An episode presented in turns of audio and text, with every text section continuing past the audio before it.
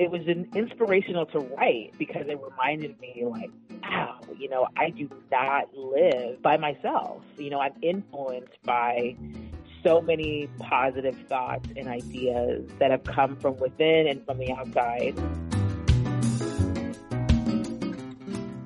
Welcome to you should write a book about that. My name is kim o'hara. I'm an intuitive book coach at a story inside and I'm interviewing fascinating people from all walks of life who have a story to tell. Do they have a book in them? Stick around and find out.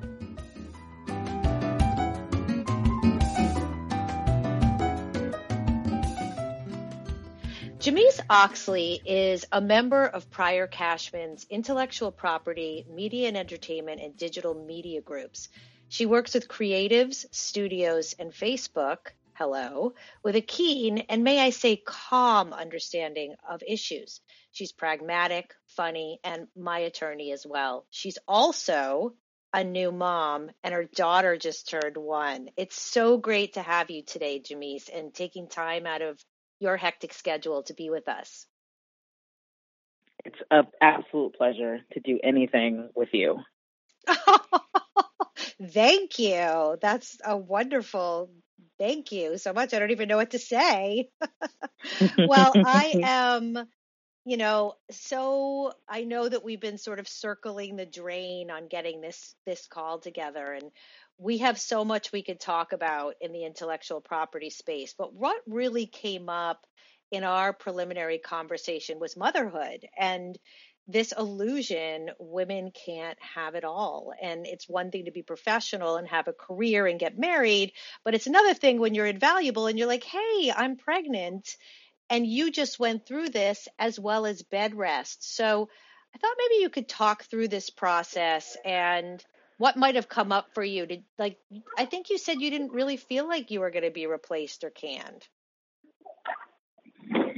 It's interesting because I think that before, as a woman, before you get married or have a baby, you know, there's a lot of information about what that's supposed to look like, what it should look like, what age you're supposed to do it in, you know, what it means if you don't have these things. So I think I, like most women, was a victim to information that wasn't personal. And I found that once I was having the experience of marriage and soon to be motherhood, it really kicked in my beliefs and value systems. Um, and it really replaced a lot of the information that I was reading because I was in my own life, I was in my own story. And I now had choices to make around how I wanted this now new phase of my life uh, to begin, how I wanted it to look. And you're right, I didn't I didn't have the fear around being judged for having a family, having a husband. Um, I believe that I work in an environment that um, values independence in all of those spaces.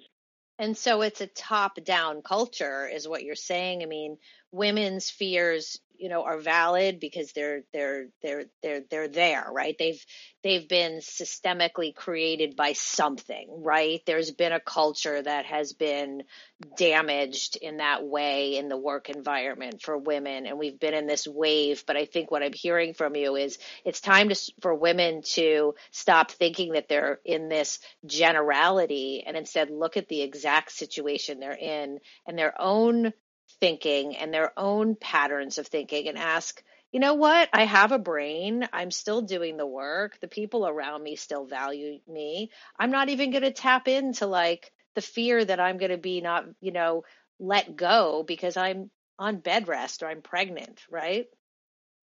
Right. I mean, it's always a choice, um, you know, how you're going to view uh, your own life and the story that you're going to put on someone else for how they're perceiving you. And granted, you know, this is 2020, so there have been women that have, you know, paved the way before me. Um, particularly black female entertainment lawyers. You know, one is a mentor of mine, Bonnie Barry Lamont, and she navigated and continues to navigate being a wife and a mother and an entertainment lawyer. She's been a partner at a law firm. She's chaired the entertainment department at a law firm. And so I give credit to the women that have come before me that have given me tips and tools for how to uh, navigate and take care of myself along the way. And I also, you know, work in an office with um, the first female partner of Pryor Cashman. Wow, and, that's amazing. I didn't know that. Yeah, and she has two kids and she's married and has, you know, navigated the politics of corporate firm life since the beginning of her career when she started at a, at a corporate firm called Paul Weiss. So I think that, you know, I don't live in a I don't live in isolation. Um, and I think that as women, it's very easy to to feel as though you're trying to figure it out on your own. But I think um, I've had a lot of people in my life encourage me to look around and reach out and invite people into the realness of my life and accept me for who I am. Let's talk about actual negotiation. So creatives, you know, uh, negotiation can be exciting and invigorating, especially if you have the right attitude and counsel. And I, I saw you in action with my publishing contract, and I know that you're a fierce advocate for the value of creativity. But right.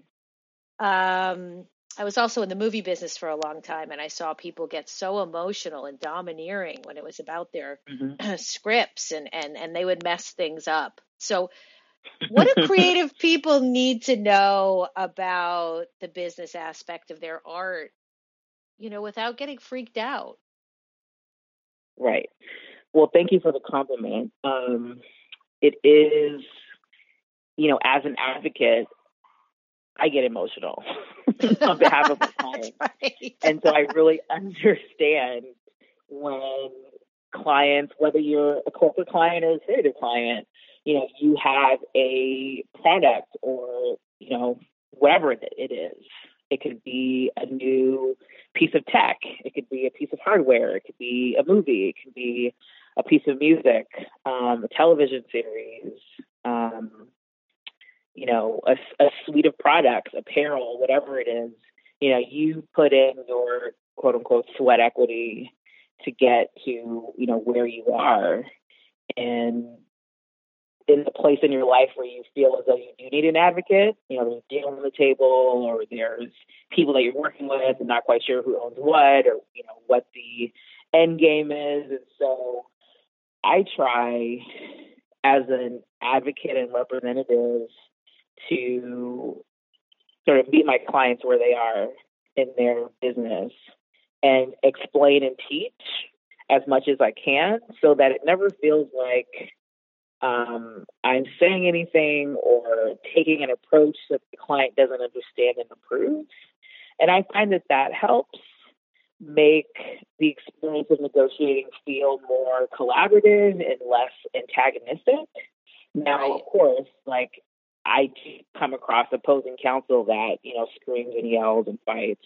And I've come to realize that that's a negotiation tactic and that there are still folks that try to sort of wear you down with um, that type of behavior in the hopes that they'll just say, forget it, I'll sign whatever you give me. just, just stop yelling at me. yeah, yeah. And what's interesting is is now we're going to flip it on you for a minute and we're going to mm-hmm. talk about you as a creative. And uh. I know that there's a book that you want to write. You've mentioned to me some ideas and I know that before, you know, marriage and the baby and you were doing some writing. Tell me what happened to your writing. Where did it go? Oh, it's in my computer. It didn't go anywhere. you know, it's funny because my my my husband reminds me almost daily that I'm a creative, and I tend to forget that that's that that's where I come from. Like my my background is on the stage. Like I grew up singing and dancing and doing theater and producing theater, and and that's where I first learned how to come alive um, and express myself. And I think that I put that energy into you know my professional life, and I began to carve out space for my creative life. You know, in this in this book I started to write, and the inspiration for the book came out of um, okay, there's some you know quotes and ideas and thoughts either that I've come up with or that other people have given me that have influenced and impacted my life in a particular way. So I began to write um, to list those quotes, ideas, thoughts, and then underneath the quote or idea or thought to write the description of where I was in the moment, what happened, and um, how I've used that in my life to propel me forward in some way or or give me some ammunition to keep going. Right. So it was in, it was inspirational to write because it reminded me like, wow, you know, I do not live by myself. You know, I'm influenced by so many positive thoughts and ideas um, that have come from within and from the outside. And then Oprah came out with her book, um, which the name is escaping me now, but it essentially has the same premise. And it's a New York Times bestseller. And I thought, oh, shoot, of course she would come up with, of course she would do this. And I don't think that that, that that stopped me from continuing to write, but I certainly thought, well, you know, that's been done. Maybe I have another idea in my sleeve. But after, you know, talking to you about this, you reminded me that there is space. There's always space. So I want to take you up on this and my husband and continue to tap into my creative self because I I miss it. I love it. It's part of me. And I'm always seeking to share more of myself with people around me. Yes, and you're a unique you. There's no one like you. So your book is going to sound oh, a lot different you. than Oprah's book. I mean, you grew up in a different right. way. You, right. I mean, just so many, just knowing you and the way that you approach your life and you know the kind of hugger you are i mean on a personal oh. level when i first met you and you hugged me and then i wanted to stop hugging and you didn't let me stop hugging was one of the most seminal moments of my life I'm like why will this woman not stop hugging me and it's because you want oh. people to feel the full scope and breadth of your love and that is mm. not something people would normally relate to a high powered entertainment attorney in the IP space working for major mm-hmm. conglomerates in Los Angeles. They would not, mm-hmm. hopefully, I'm not blowing your cover here by saying you're an amazing hugger.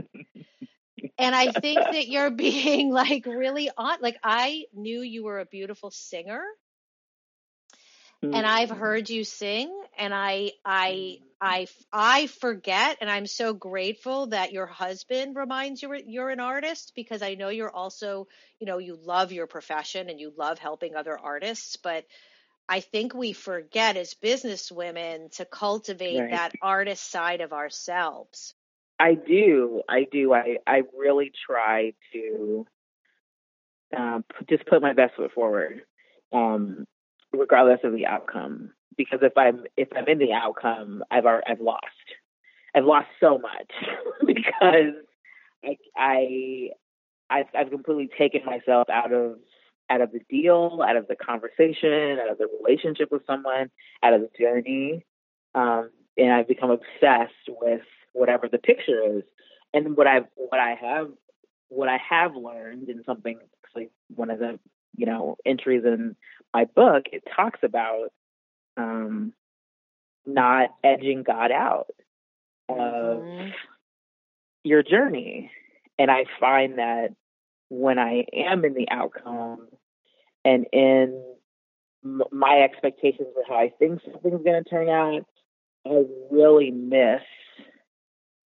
I miss the little moments of joy, of pleasure, of learning, you know, while we have women that we can look up to, like you mentioned, several women that have, you know, paved the path for you, this isn't necessarily anymore about a women's empowerment movement. This is really about just a just a global consciousness about what you are talking about, about people letting mm-hmm. go of what they think other people are supposed to do and changing mm-hmm. that, going in, you know, to this next phase that we're going to go into post coronavirus, which is what we're in right now. It's a strange time.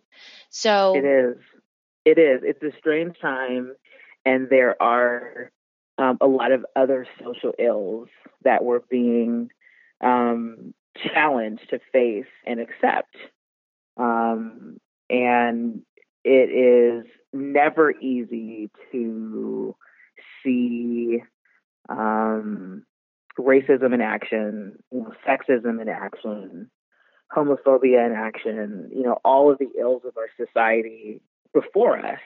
And we are charged with with taking action, you know, doing our part to make a difference, you know, not sitting sitting idly by. And I think that, you know, thinking about a, being a professional and being a woman in this world, there's a lot to do. And I do feel empowered and also powerless sometimes to continue to push the needle forward for myself and my family and for the next generation of women, just like the women that have come before me have done for me and do for me today. Mm-hmm. You know, mm-hmm. opportunities mm-hmm. and um, ways to shine. You know, everyone needs to someone else to help them shine. I don't think we we do it alone. And you know, I think Kim, you are one of my uh, one of the women in my life that helps me shine. Like just even doing this podcast with you and revisiting the seriousness that I felt at one time writing writing my book. That that you know we, we have a, a unique relationship in many many ways, but that you are one of the women in my life that continues to push me forward and to be and, and is an example of of being a mother, of being a businesswoman. Jamice, it's been so amazing having this conversation with you, and I really appreciate you coming on the show. Thank you for having me.